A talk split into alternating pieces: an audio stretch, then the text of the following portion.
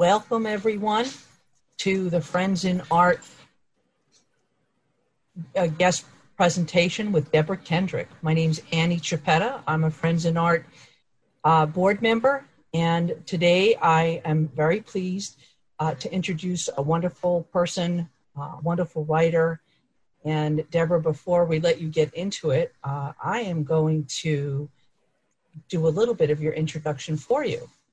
Be- before How's you start, sound? before you start, may I give the beginning CEU code for you? Oh yes, thank you, Monica. Okay, the beginning CEU code is numbers five, four. As soon as I get a chance to find it again, sorry guys. Okay, I'll start again. Five, four, three, nine, the letter D as in Delta. Once again, five, four, three, nine, the letter D as in Delta. And that's for people that signed up to receive credit. Yes. All righty. Um, okay, Deborah Kendrick is an award winning writer, editor, and poet. In 1986, she launched a weekly column called Alive and Well in the Cincinnati Enquirer, the first of its kind to focus on disability rights. The column ran for 30 years in a variety of newspapers, including syndication by King Features. It enjoyed its longest run in the Columbus Dispatch.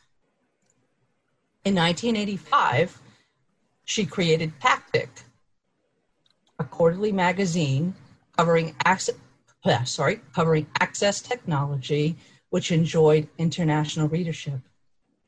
She served as she served as editor until 2000, when Tactic was subsumed by the American Foundation for the Blind, and it was uh, it was uh, subsumed uh, to launch Access World where Deborah continues to serve as seniors, senior features editor. Her work has appeared in dozens of national and regional publications, including Women's Day, Marriage and Family, Parenting, St. Anthony Messenger, Executive Lifestyles, Ohio Magazine, Independence Today News, Dialogue, Careers in the Disabled, and many others. Her work has been honored by the Society for Professional Journalists, the Ohio Arts Council, the Society for Technical Communications, the Association for Women Communicators, and others. Her most treasured awards include the Maurice the Maurice McCracken Peace and Justice Award. Try saying that 10 times fast. The AFB Access Award, the Inclusion Network Lifetime Achievement Award, and the EDI Equality, Dignity, and Independence Award from the National Easter Seal Society. Deborah has served on numerous nonprofit boards and governor appointed councils most recently, Guide Dogs for the Blind and the Cincinnati Association for the Blind and Visually Impaired. In 2019, her book, Navigating Healthcare When All They Can See Is That You Can't, was published by the National Braille Press. And just recently, her newest book, When Your Ears Can't See, was released in 2020.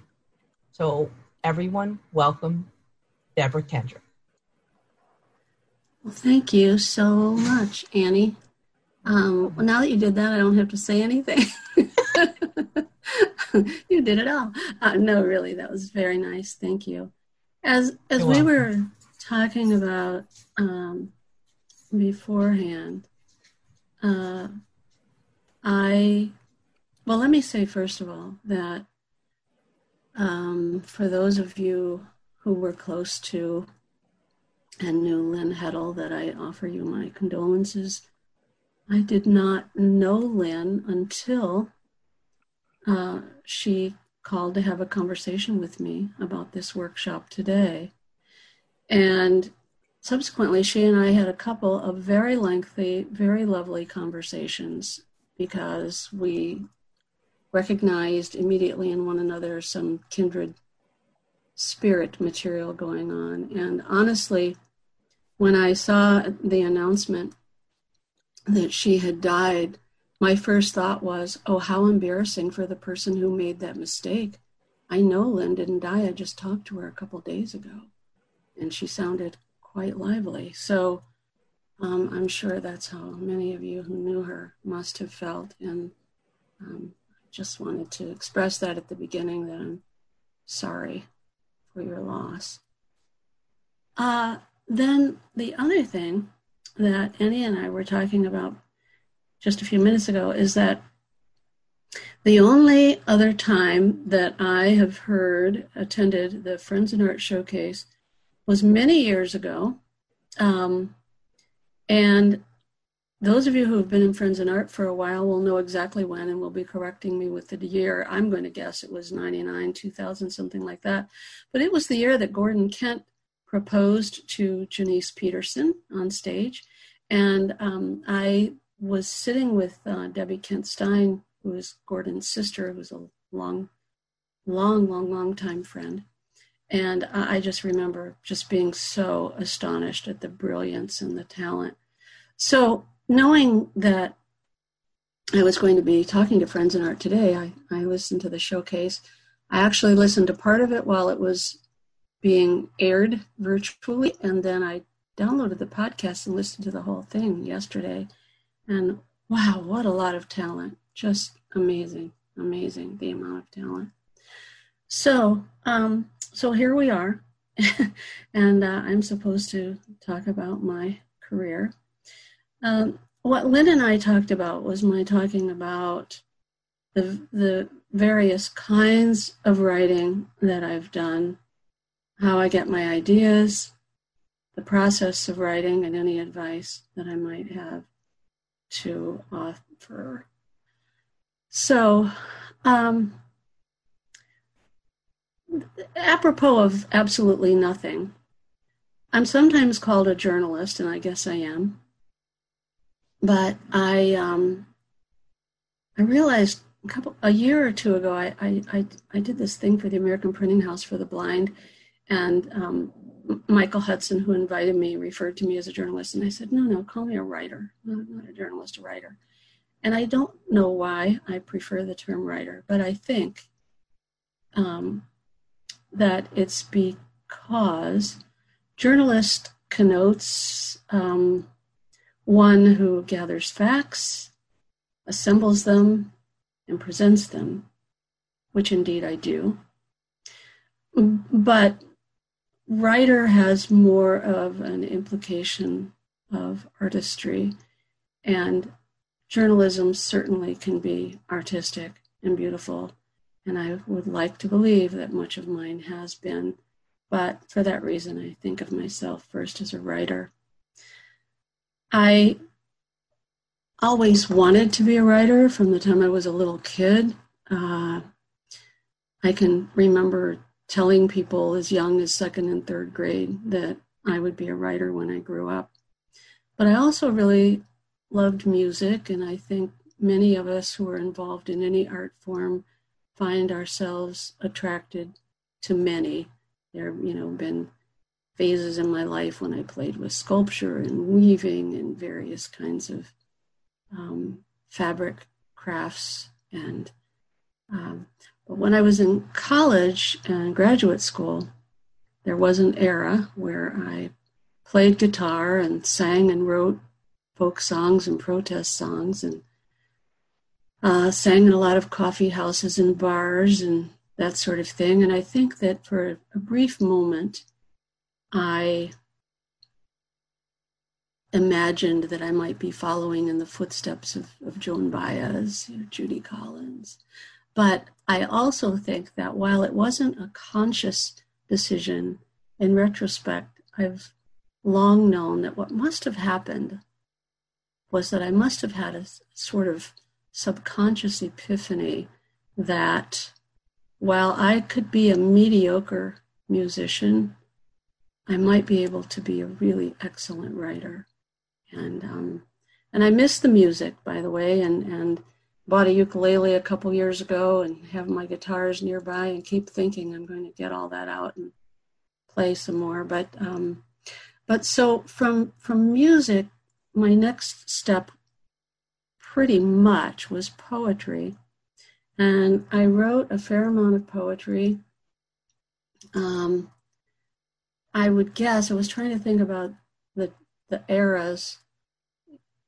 I've always written so much and so widely, and that is one of my number one pieces of advice, by the way, for anyone who is a writer or wants to be and or wants to be published, is write profusely, um, because it's like anything else. The more you do, the more proficient and polished and poised you become. So, but there was an era where I, I wrote a number of poems and um, I remember getting a letter completely out of the blue that a professor at Kent State University was going to gather what he called a collection of tough minded poetry about disability. This was in the mid 80s. People weren't really talking yet much about disability. We were, but we were talking about it backstage, if you will, behind the scenes in groups uh, with one another, but not publicly. And he wanted to find poetry by and about people with the experience of disability. And um, I was very fortunate that three of my poems were included in that anthology. It's called Toward Solomon's Mountain. And it was published by Temple University Press. It has some really fine material in it. Uh, several, I think maybe 20, 25 poets. And I didn't even realize that it had been um, narrated by the National Library Service until about a year ago. I was wandering around Bard looking for something else, and I found it. And it was such a thrill to download it. Um, then there was another um, publication produced by Feminist Press that specifically gathered material by women with disabilities, poetry and essays and stories. Um, and I was reminded of that again recently by a rabbit hole experience that I might include a bit later if there's time. So I did these poems, and, and I and I um, uh, I was privileged to be selected for a small Ohio Arts Council grant one summer that I was one of the poets chosen to do readings in a park in Columbus called the Park of Roses. And that then led to some other things where I was doing lots of readings at universities and that sort of thing. And, and it was great fun. And yes, I made a little bit of money, but I had two young children and I needed to generate some serious income or go back to work, which I didn't want to do. So um, I started submitting articles to magazines, and I always say that had I not been fortunate enough that my earliest submissions were purchased, I would be talking about something entirely different today because I don't handle rejection very well. But my earliest submissions were purchased, and um, I then began writing for a number of magazines, uh, some in Cincinnati and Ohio, um, some national. In the beginning, I didn't touch disability. Um, story for another day, but I'd had a very negative experience where I had landed a job and then been refused the job when the hiring manager met me with my guide dog and realized that I was blind. And it was such a degrading, humiliating experience that early on in my writing career, I didn't write about disability. Now, this was before the internet. So I was sending my submissions through the mail, good old snail mail, speaking with editors on the phone. So, you know, people can't tell over the phone that you're blind. Um, but then I had kind of a breakthrough experience at one point where some friends begged me to write something about disability for a religious publication in Cincinnati. And I caved under the pressure and I wrote it.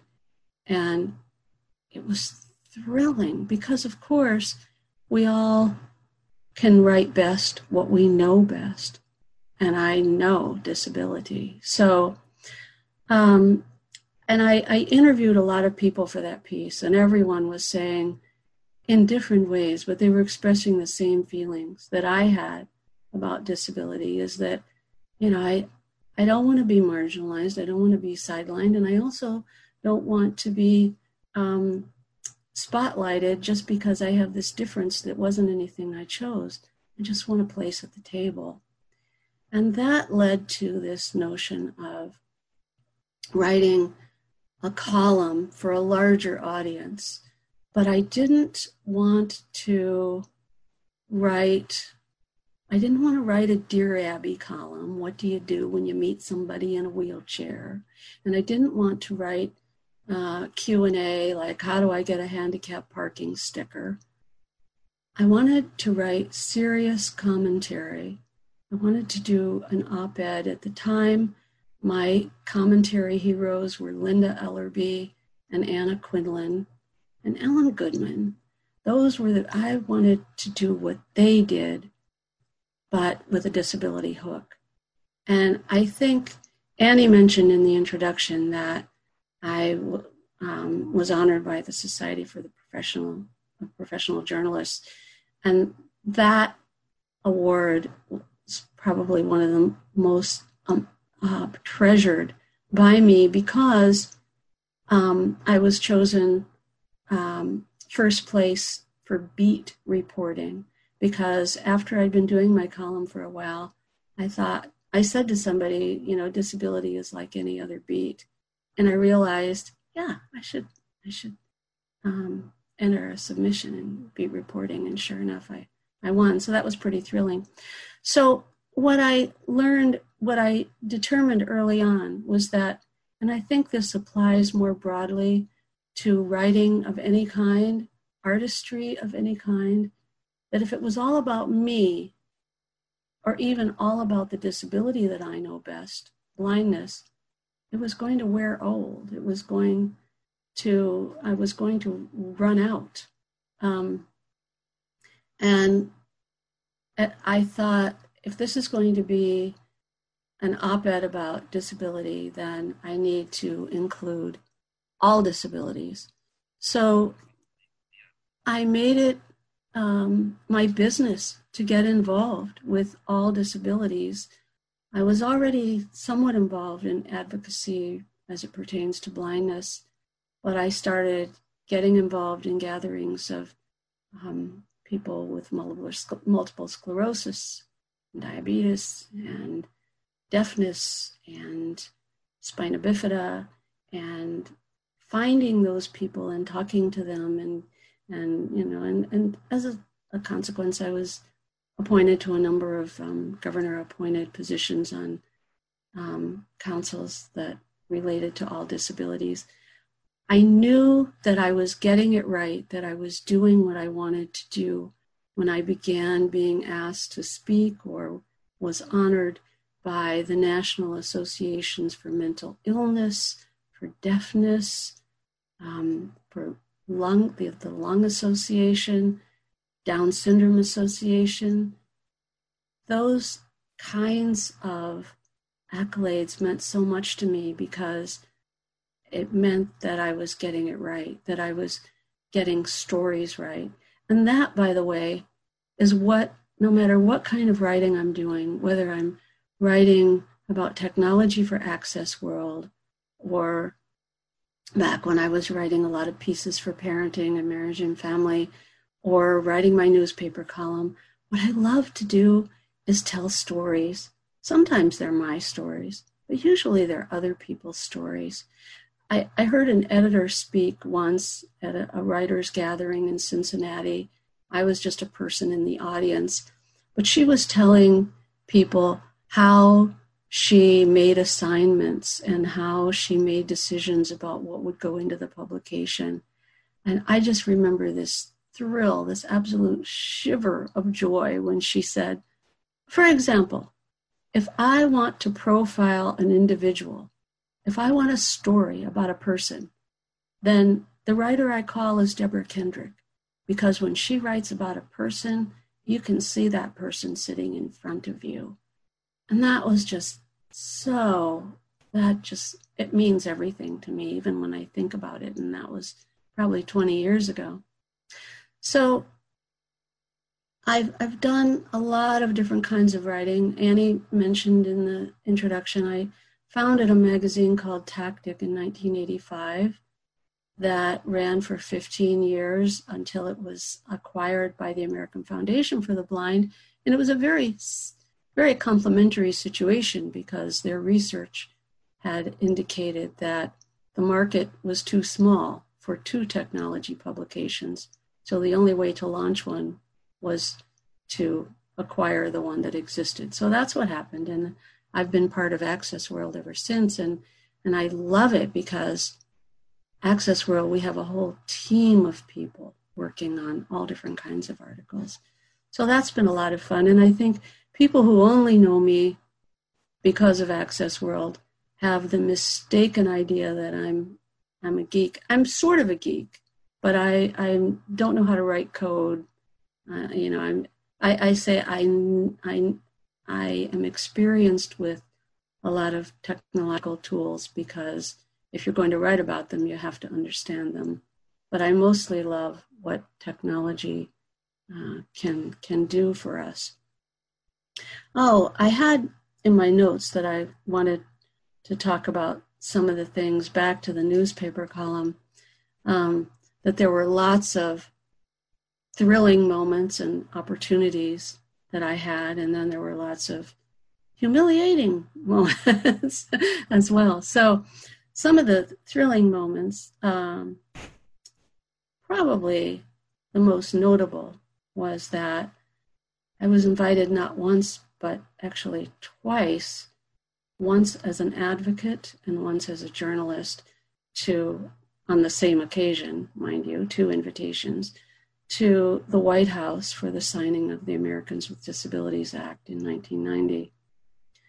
And I there were many blind people there, and there were other blind people who write, but I was the only person who was blind who was there to get a page one story for a large metropolitan daily newspaper. So that was pretty thrilling. Other high moments were when I landed exclusive interviews with people like Heather Whitestone, probably that name means nothing um, to anyone here, but in 1994, she was the first deaf person to be crowned Miss America. And um, I was terrified. I had a one on one interview with her, and we were in this room alone. She wanted nobody else in there. And I was so afraid we wouldn't be able to communicate, but we did indeed. Um, and I had an exclusive um, meeting with Christopher Reeve when after he had um, broken his neck and, and become quadriplegic. Uh, was really thrilling to meet Chris Burke again. Maybe no one here remembers that name. He's an actor with Down syndrome who um, had a TV show that was a real favorite of mine back in the 90s. Uh, a couple humiliating moments. Once the um, American Occupational Therapists Association invited me to their conference powwow to give me an award, and I only had to come for the award ceremony and leave. And so I went with my then husband. We stood in the back of the room, and when they said my name, I came forward. And one thing I might say as an aside, as a writer who is blind, is that um, sometimes my um, obsession with independence has not served me as well as it might have. So they called my name. I started walking forward. It was a huge room. You've all been in these rooms.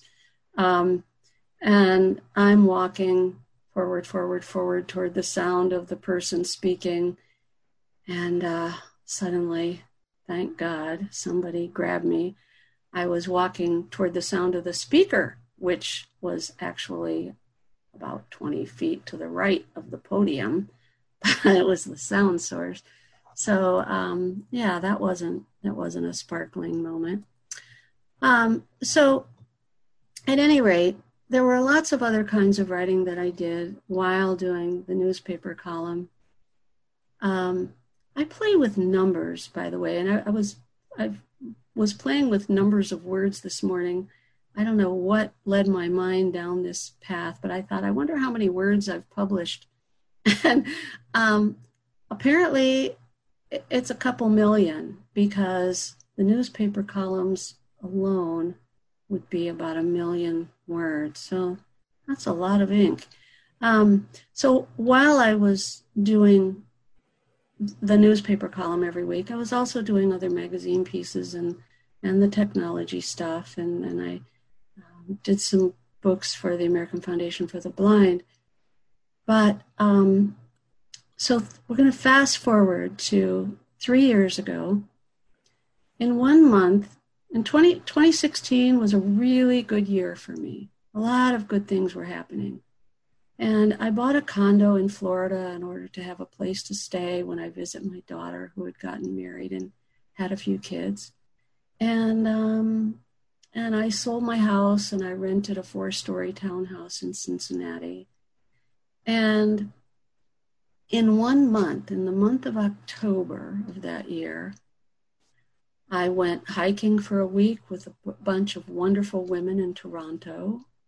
I made did a road trip with my youngest daughter to visit my oldest daughter in Florida who had just given birth to twins. And I went to California for my eighth guide dog. And about a month after receiving said guide dog, one morning I landed on my back um, when my femur had snapped in two. So they say life changes on a dime, and mine did indeed. I went from being super active and working probably 80 hours a week, by the way, which I had decided shortly before that to, to change, to um, what was a long siege of hospitals and short term rehab and wheelchairs and walkers. And after one year of that, I was almost back to normal when I stepped off a staircase in a Nevada hotel and started the process all over again. So, um, after five surgeries, three hospitals, two short term rehab facilities, and uh, a lot of medical interactions, I was reminded that the best way to deal with an experience for me is to write about it and to share what I've learned and going back to write what we know and knowing that it's all material. Life is material. And that brings us to my uh, relationship with the National Braille Press and Cassell Wilson, who was just an absolutely wonderful editor. And thus, my first book with NBP, Navigating Healthcare When All They Can See Is That You Can't, was released, uh, I think, in December, yeah, at the end of 2019. And um, subsequently, writing about another experience that I've spent a lot of time thinking about. My book on combined vision and hearing loss was just released a few weeks ago, also by National Braille Press. These two books, um, I want to say they're a little bit different from other kinds of things that I've written, but maybe not so much. They're a combination of personal experience, observation, a lot of research. And I think what may put them in a category somewhat by themselves is that I feel as though they are my gifts, my, my uh, labors of love, if you will, to my blind and low vision friends and family everywhere. Because in each of them, they're both more about advocacy than anything else. One advocating for yourself, taking charge of yourself in the medical arena, and the other taking what you already know about vision loss and applying it to hearing loss so that you keep living a full life when you have both sensory impairments. Um, so, back to um, that conversation with Lynn and what she wanted me to talk about. Talk about what I've written. I've told you some of that. Um, how I get ideas. Well, the answer to that is live, have a life, and ideas are everywhere. When I was doing my newspaper column, I never had trouble coming up with an idea. I had trouble choosing an idea because every week there were so many. Um, and then the process of writing, my own is I'm always sort of writing in my head. And so frequently, the more quickly I can get it down, the better. But otherwise, I don't think I have any rituals per se, as so many writers do. Except sometimes, um, as as Stephen King has said, you know, you you write to figure out what you think about something. I definitely do that. And then finally, any advice that I might have for others would just be if you want to be a writer, you have first, you must be a reader. Read, read, read, read, read. And as reading material has become more accessible to me over the years, I find I, I'm I'm so obsessed and addicted to reading material in every possible format. And I think much of that is because it was so scarce when I was younger, or so much more scarce. Um, and then the other piece of advice would be um, read profusely and write profusely. Some, we all write differently. For me, I don't do lots of drafts. I pretty much think about a thing so much that when I write it, that's 95% of the finished product. Not everyone works that way. And the more you write, the more proficient, the more flowing, the more beautiful your writing will become. And I think anyone involved in any kind of art form would say the same thing. So, um, I guess one final thing before we open up to questions, and I do indeed hope there are questions because that's the best part, is that if there is any single theme of all the work that I have done and am doing, it, it's social justice. Um, so there's so much to write about in our world right now that I uh, stopped doing the column a few years ago and lately, I have been thinking a lot about so much to say that there's so much that I need to say, want to say in creative nonfiction that um, I'm toying with the idea of, of, launching a blog again.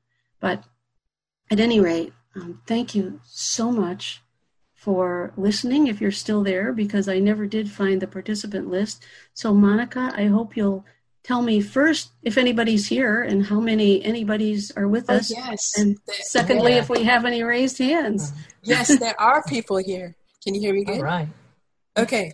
So I want to let you know, in case you're not sure, but you're figuring it out, how to raise your hand. It is Alt Y if you're on a PC. If you're on a Mac, it is Option Command Options Y. If you're on a regular phone with a keypad, it is star nine and if you are on the app, you should see a raise hand option. So I have a question for you if you don't mind. Sure. My question is I had two and one I forgot. Okay. Um, do you have any? Well, the one that comes to mind is: Do you have any special place that you write? I remember the second one, and you said you like to read. Do you have a favorite genre you like to read, or give us two? Oh, oh my gosh, I read everything from classics to total trash. Um, so I read mysteries, I read romance, I read lots of nonfiction. Um, I like to read books about writing, uh, poetry. I, you know, but but I things come in in fits and starts. I, I do have, um, I guess I do have a number of, of favorite authors, and and sometimes, um, well, Stephen King is an example. When Stephen King was new and hot and everything, I read I read The Shining, and it scared the crap out of me, and I thought I am never reading him again. He's a lunatic. So, you know, a couple decades went by and I read 112263 and I thought just the opposite. He's brilliant. And so now I'm I am just a huge Stephen King fan, but I still don't read all that all that scary stuff so much. But um so and a special place and that Stephen King is just one person. Gosh, in the early years I was in love with Virginia Woolf and, and I guess I still am um, contemporary writers, um, Jodi Picoult, um, I don't know, just so many of them. I do not have a special place. Um, currently, I'm really glad that Zoom allows you to turn your video off because I have a really large laundry room, and my laundry room is my office. It's, I have I have this You're probably not the only one. I have this gigantic cherry desk, and I am not a neat writer. I mean, every inch of it is always covered with all sorts of pieces of technology and books and folders and nonsense. Um, but yeah, so uh, that's that's where I write now. If if there were any mm, like you know superstitions for me about my writing. Over the years, I have had attachments to different means of writing. When I was young, I thought the only way I could write beautifully was with a slate and stylus. And later, I thought the only way I could write beautifully was with a braille writer. And later, I thought the only way I could write beautifully was with my VersaBraille, and so on and so on. So I get attached to note takers and laptops that I think, oh, I write better with this piece of equipment, which is a little bit crazy, but you know that comes. Deborah, this is Annie. I, I think you just progressed with with the technology. As the technology progressed, so did you, and you and exactly you didn't find it as a barrier at all. You just went exactly. right with it, and that's uh, that's that's wonderful. Awesome. Yeah. So the first person I will go to is Michael Byington. You should be allowed hey. to talk. Hi, Michael. Hey, you. Hello there. I don't know if you even remember this part of your very busy day in Washington on July 6, 1990, or not, but one of my greatest life memories that will always stay with me is happening to have bumped into you as we were leaving the ADA signing area and getting to walk with you over to where you sent that article that made page one uh, out uh, and watching all of the technology work at that time. I don't remember if you were on a Braille and Speak or maybe one of the. I was. Michael, oh, that's so wonderful that you remember that. You know, that whole experience, I had an editor at the paper just for a short time and it happened to be at that time, who did not like me even a little bit. He didn't want this disability stuff, and he was really angry that the publisher said I should go when I showed them my invitation. And he said, You call me and dictate that story to me. You can't write it and send it on time. And so I worked really hard. It was a Braille and Speak paired with an old dial-up modem. so yeah, awesome. Oh, that's so awesome that you have that memory. Thank you. Do you have a question too? yes, I do. I, I, actually wrote about that on something that I published on Facebook, but uh, I don't pretend to in any way stand up to your writing skills. I do have a question related to that, though. I'm finding in semi retirement that I seem to get lots of opportunities to write stuff. I edit our affiliate newsletter, and uh, there are several other uh, types of writing I have been asked to do, including being published on a couple of erotica websites. I have to uh, admit, but uh, I. I find that my opportunities are all in that of giving my writing away. And that's probably okay. I never have aspired to it being a profession. But you talked about the fact that you might be doing something else entirely if your early articles had not been accepted by the magazines that you submitted them to. And I would just be curious about that transition that a writer uh, goes through in giving it away and then getting paid for it and how much you still give away given the fact that you have developed such a uh, an impressive professional resume. Thank you.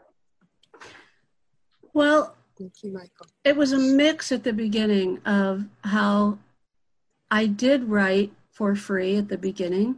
Um, I I did news the first let's see the first job I had I wrote a newsletter for that agency before they hired me to teach.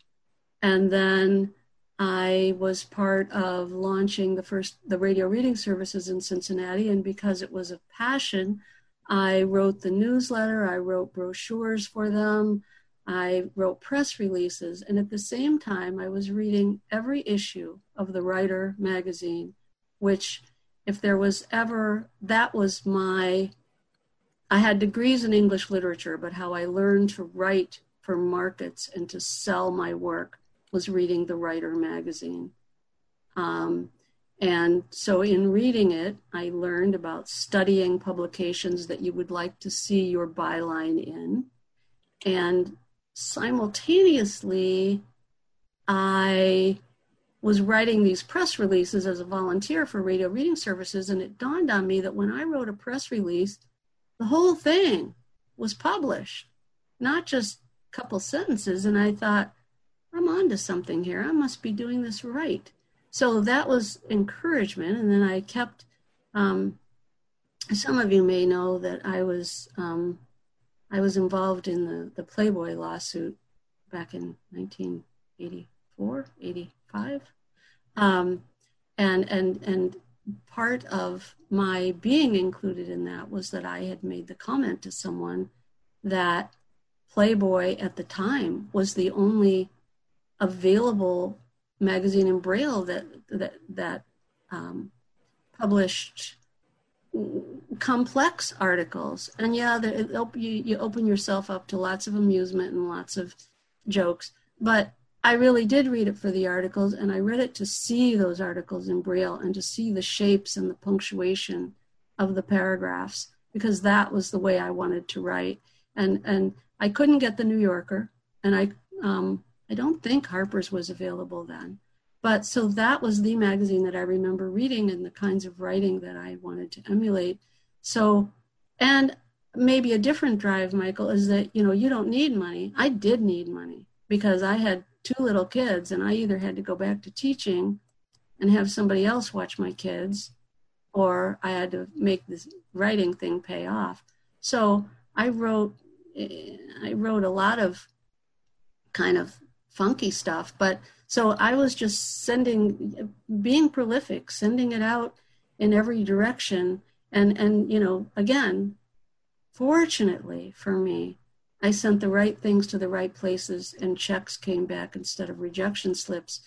Um, I have deepest admiration for writers who first collected rejection slips, and many of the finest writers anywhere that has been their first experience. It just wasn't mine. And I'm not going to say that's because, or even imagine for a moment that's because I was so talented. I was, it was, it certainly talent had something to do with it, but it was also luck that I I studied the markets. I sent the right piece or the right query letter to the right place at the right time, and it worked. So if you really want to do that, study the publications you want to be in and then and then write a letter that focuses on what you can write, but make it clear that you're familiar with the publication because that will be the number one criticism that any editor anywhere will tell you of things they get that they don't purchase is that people don't know their markets. You know so like you know obvious ridiculous example you wouldn't send an article about you know best and most efficient oil changes to um, good housekeeping I don't think you would anyway. Or, you know, or, or, you know, how to build a perfect cabinet. Well, you wouldn't send that to, you know, a knitting magazine. So, but those are obvious and, and where people don't spend enough time is in reading, reading the, the markets. Awesome. Our next question comes from the last four digits, 7276. Yes, uh, you know, I, am fascinated by who are you? The fact that Dave Trevino from Delaware. Hi. And uh, I'm fascinated by the fact that as technology evolved, you grew with it. Uh, early on, uh, did you find the unavailability or the or the the lack of availability of braille paper to be a, a hindrance to you? Of braille publications or blank braille paper? Blank braille paper. Mm. No, I um when I was uh well I, I was I lost my sight right before the first grade. So so I when I started school I was in a resource classroom and I was in that resource classroom for five years. So I learned all the basics, you know, and I was, I was an immediate reader. I, I figured, you know, I was wired to read in whatever format, and it turned out to be Braille. So um, when I got booted out of the nest, and it was because of a a crowd problem. There were too many children. They had too many children, so they had me go to my neighborhood school, which wasn't ready for me. And um, once a week they sent me back to that other school to be with my beloved teacher who also didn't know what to do with me anymore. So she did two wonderful things. She had me work with the typing book to increase my speed and she bought me a book called key to grade 3 braille and she said i'm not going to learn this because i don't need it. You know she was sighted but she said you will one day. Well so i learned it because my teacher told me to. So, all through high school and college and graduate school, I took all my notes in spiral notebooks in grade three Braille with a slate and stylus. And I have to say, I mean, I was really, really fast. I mean, I can, I could, and later I was still using the slate when I started my writing career. I can get direct quotes um, writing that way. So, um, so I didn't need Braille paper. I mean, I didn't, I didn't use Braille paper uh, when I, let's see, when I was using the Perkins Brailler, when I started writing, yeah, I was writing on typing, I was typing on typing paper. so um, the bad news of that is, after many years of being squashed in boxes and whatnot, you know, I have found exactly notebooks of early writing, and I can't read them. I can't read them anymore. They're yeah, flattened. That's, that's that's that's why I I never resorted to to print paper because I knew of its lack of mortality. And yeah, yeah. I wrote on cardstock junk mail, and and people were saying, "Well, yeah, what's uh, oh, what's the what's this uh, coupon?" Uh, oh yeah, you, I you got it. You got it in braille, don't you? As, as, and yeah. I remember one time, one time, uh, this is one of my one of my best stories. I, I was throwing out the trash and I ran into a bunch of card stock. I reached my hand into the dumpster to throw away the trash and ran into a bunch of card, what looked like card stock. later I discovered it was pornographic pictures. But I, you wrote I wrote some it, right? advertise. Yeah, I wrote some advertising copy on it uh, to present to a um, a meeting of uh, uh, an account executive at Bonanza Family Restaurants, or, or an ad agency I was working at, and, and of course, it would be so much better to write on the glossy side of the paper, and uh, well, that didn't go over real well, but. Uh, it's funny though. So, Dave, I have to tell you, hearing your voice, um, I have a memory that I have held for many, many years of you and Brenda harmonizing, singing a song about a foster child on a tape that was circulating, a circulating tape for parents, probably 30 years ago. And uh, hearing your oh, voice. I just can't catch on to letting go. I think Yeah, the, that's right. I can hear it in my head right now after all these years. It was beautiful. Anyway, I just had to tell you that because you sound the same. Well, so, what else have we got, Monica? Yes, thank you, Dave, for your question. The next last four digits are 1695. Monica, you should know it's me. Hi, Allie. What's your question?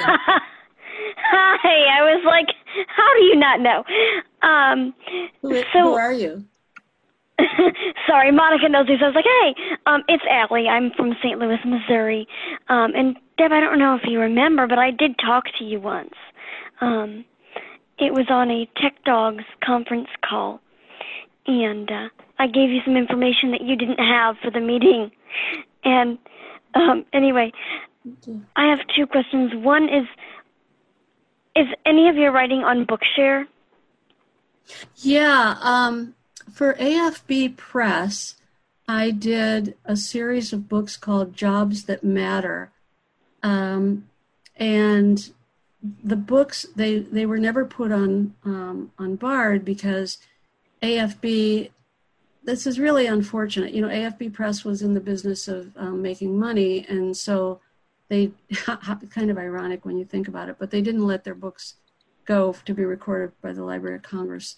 So, um, but someone, and I don't know who, it wasn't me, someone um, bought those books and uploaded them to Bookshare. Some of them, they're not all there, but some of the Jobs That Matter books are on Bookshare. And I actually, um, it's kind of cool. It's funny, you know, I am the most disorganized person on the planet. and so I don't have, I would say, 95% of all the stuff I've written over the years, I don't have have it. Um, Uh-huh. so I went on to Bookshare myself and downloaded my uh, business owner's book uh, several months ago. And I was all happy that it was there because I could read it again. I wanted to see what I who who was in it because somebody told me they thought they had been in it and I couldn't remember. And so uh, things like that happen. Like you know somebody um, will tell me that they read such and such an article, so I Google myself with that topic and see if I can find it. What's your next question, Allie? And I'm sure that- so the, the short answer is yes. A few of them were on Bookshare, but And I'm new sure that- Go ahead. No, I'm sorry. I'm sure that you know um, a, a lot of times that well, all of the time actually, the books that are put on Bookshare, they're put on by volunteers who scan books. Right. That's right. That's right. So okay, um, Monica, do we? I mean, I don't have Oh, any idea how many hands are up. We Should do. we be? We have seven. So, Oh, it's Allie, okay. if you ask your next question, then Okay. Yes. Um, this is kind of a weird one, but um, I know I'm not the only one that asks this. Is there a like a drink or a snack that you always kind of have on hand when you're writing? Nope. Coffee in the morning and wine at night. And it used to be okay. I used to say there was this delicate balance among my beverages: coffee in the morning, Mountain Dew in the afternoon, and wine at night. I gave up the Mountain Dew. I'm trying to be healthier. so okay, all all right. Enough of that. Um, okay, go ahead, Monica. there's seven. We better get moving. Peter. Hi, this is Peter Altschul from Columbia, Missouri. Hey, Deb. Hi. Hi. I just I, I, wanted to say two things to you. The first thing is uh, my first ACB convention in 1987. I thought you were the coolest person in the universe. You were the only person that remotely interested me during the entire convention with your Playboy uh, lawsuit that you would ACB. Um, oh, um, as, as a Playboy reader, and I actually wrote a blog about this a while back. You know, I, I was horrified that that Playboy would be would be banned essentially, right. and right. I was so. I remember hearing about the lawsuit and your name. I thought, wow, that's the coolest woman ever. and, and well, thank you, and, and, thank you for for doing that. I mean, you know, that's a you know that was a major you weren't the only person who liked Playboy for the articles, although I liked. Um, there was a professional risk at the time, which not many people know, but it doesn't matter now. At the time, um, this was before I was doing my newspaper column, but I had a regular gig with a Catholic newspaper. I was in, not on staff, but I was a contributing writer, you know, and they'd send me around to write about school programs and artists in residency and church festivals. And I called my editor. So I had to get bishop permission. The, the bishop of the Archdiocese of Cincinnati had to give me permission to go to that press conference and testify on behalf of Playboy. and the deal was yes, it's okay, you have our blessing, but don't tell anybody you work for us. so that was the deal. wonderful. Anyway, I, I, I, would just say uh, of all, that's the one thing I remember most clearly about the 1987 AC convention was that was that was that presentation that you did. The other thing I just wanted to say to you is um, you mentioned that you uh, always knew you wanted to be a writer while growing up. I always knew I did not want to be a writer growing up. I hated to write. Wow. I still you don't fix that. Yeah, well, I, I still don't particularly enjoy writing, but it's something I, I've grown to accept that I do pretty well, and, and I do it. I, I, and I wanted to thank you um, and by extension syndicated columnist weekly because i read most of your stuff uh, through syndicated columnists and i i learned from reading not just your pieces but lots lots of other pieces the, the power of of writing uh, punchily and uh, in as few words as possible. And you do valuable things i've learned. very well. I have read a number of your blogs and you you do it very well. And i know i've heard you say that someone gave you a 600 word. That was the best advice yep. that anyone could give you know i i learned it the hard way in the newspaper business early on because they would tell you x number of inches which translated to x number of words and i realized very quickly that if if I wrote too long, somebody else was going to cut it, and I wasn't going to like their cut. Nearly, you know, it, it's better to cut it yourself and have it be the way you wanted it because sometimes if it didn't fit, they'd just lop off the last four paragraphs and then your piece doesn't even make sense. So, um, and in a blog, you know, you you you don't have that, of course, but by keeping it tight, people read it. You know people don't want to read lengthy lengthy things. So yeah you yeah i've you, i've you you've become a really fine writer. So thank you. Thanks peter um, we have about 15 minutes left and the next person has last four digits of 0869 Hi, um, this is Donna Slowoski from Brooklyn, New York. And Deborah, I just want to tell you I have been an admirer of you personally and your writing for many years. And I will never forget the first article that I read of yours. That was My Children Know I See with My Hands. And that was printed in the Ziegler magazine. I was so mm. impressed by that wonderful article. And I had a friend who was blind and had just had a baby. And so I passed the article along to her. And oh, um, uh, wow, thank you. I, I was a subscriber to Tactic for 15 years. I, I still oh. have the first two issues just as a, a, a memorial to that wonderful magazine. I love the way um, I, I what is the name of that association in, in Cincinnati that used to braille it? I liked how they had all of the four signs out. They made uh, a, a frame, out of It was four a- it signs was a- outlining the cover. It was a contest that I had at the beginning when I started the magazine. I wanted the cover to be tactily unique, and so we had a contest for designing the cover, and and one of the people in production came up with that cover. I loved it too. Well, thank you was so much, It, said- it Donna. said it said tactic right in the center of it, but it- was all done in four signs and print letters, so that a sighted Yes. person would be able to read the the um, uh, cover of the magazine. Yeah. And I, I still have it. And also, I want to thank you. I, I haven't published many articles at all in my life. I think only two.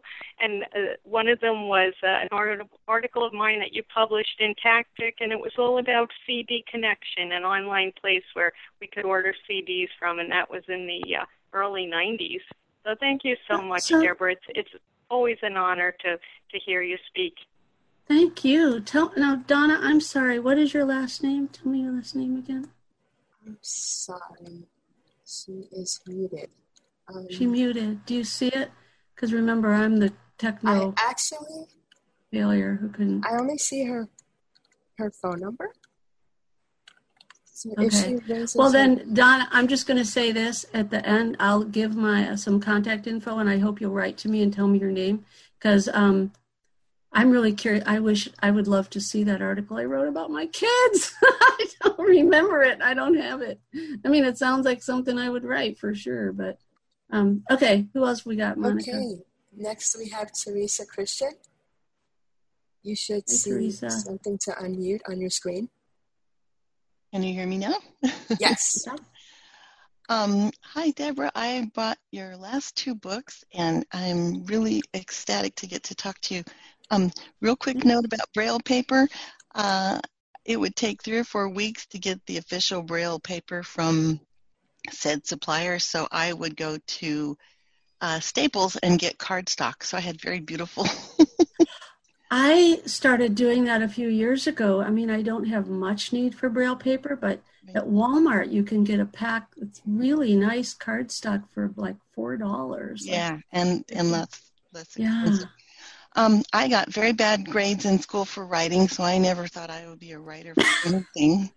And I moved to Oregon and suddenly found myself being the editor of our ACB state newsletter. It's kind of interesting. Well, so I've been published. Oh, I'm sorry. Go ahead. you learn by doing, right? Do yes. So now I've been published in a few anthologies, and I'm about to have my first book published. And um, I don't know if you've had this problem or other people, but um, it's a print book, and I'm having to be part of designing the cover, and I am really struggling with it, and struggling with getting good, you know, sighted help to, for the graphics.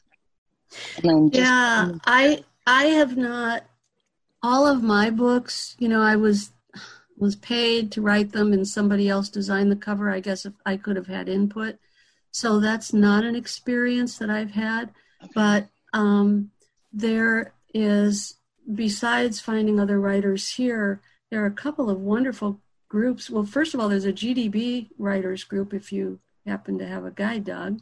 Um, and then there's Writers Party Line, um, which Annie is involved with and could send you some information. There are a lot of people in Behind that our eyes, yeah. self-published, and um, uh, and I, you know what else? There's a couple that a lot of people um, have used DLD books, and part of what they do, they will edit for you if you're blind, and you know I don't know exactly what all they do, but they help put it in the right format for self-publishing, and I think help you design a cover.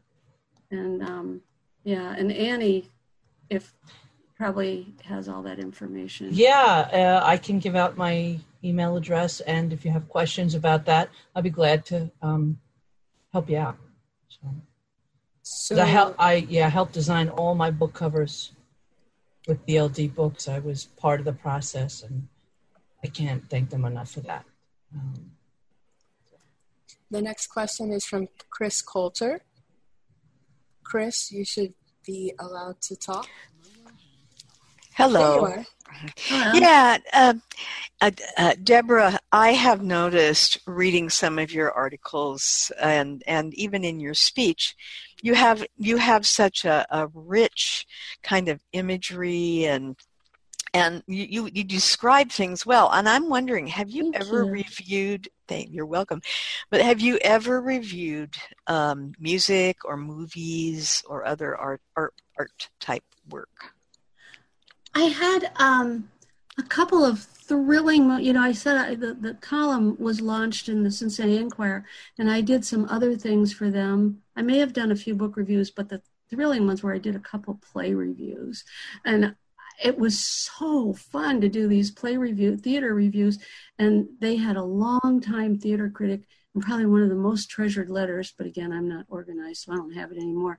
But the director of the professional playhouse in Cincinnati sent me this letter and said, Jackie, whatever her name was, move over. Deborah Kendrick is here. and I'm like, woo, yeah, okay. But um, so thank you very much for that. I guess that really means a lot to me because I haven't done much of that, but when I have done it, it was it's really a lot of fun. So thank you.